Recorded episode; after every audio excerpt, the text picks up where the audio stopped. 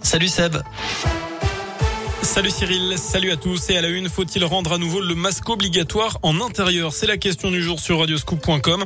En tout cas, le chef de l'État n'exclut pas cette possibilité si l'épidémie de Covid venait à faire remonter le nombre d'hospitalisations.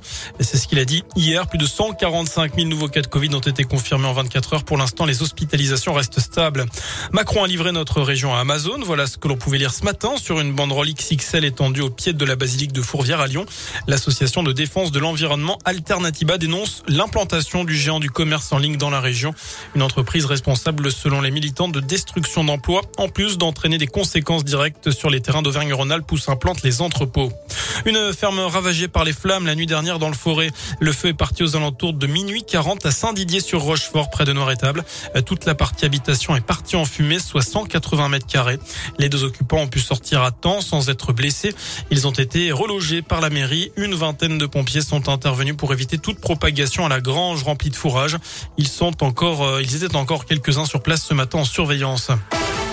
À retenir aussi l'inquiétude chez SAG France. Cette entreprise spécialisée dans la fourniture de pièces pour l'industrie du poids lourd compte eh bien une centaine de salariés à Lorme.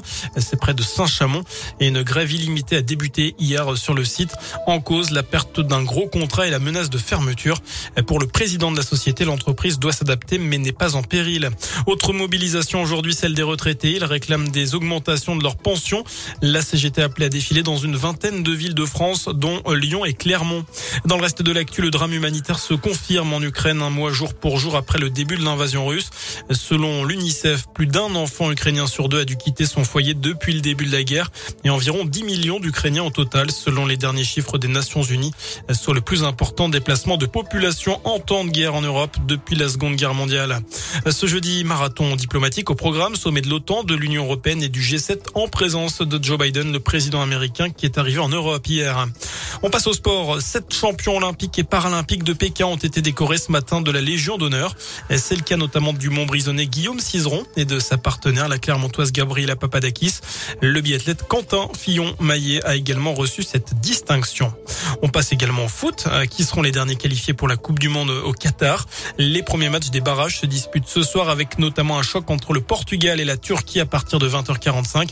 Je vous rappelle que l'équipe de France déjà qualifiée jouera demain en amical face à la Côte d'Ivoire au de Marseille. Enfin, ce chiffre pas vraiment surprenant, les jeunes Français de 7 à 25 ans passeraient six fois plus de temps sur Internet qu'à lire. C'est ce qui ressort d'une étude publiée hier par le Centre national du livre. Les sondés déclarent lire des livres 3h14 minutes par semaine et passer 2h50 par jour, soit 19h50 par semaine sur Internet. Voilà pour l'essentiel de l'actu. Prochain point avec l'info dans une demi-heure. Passez une excellente fin de journée.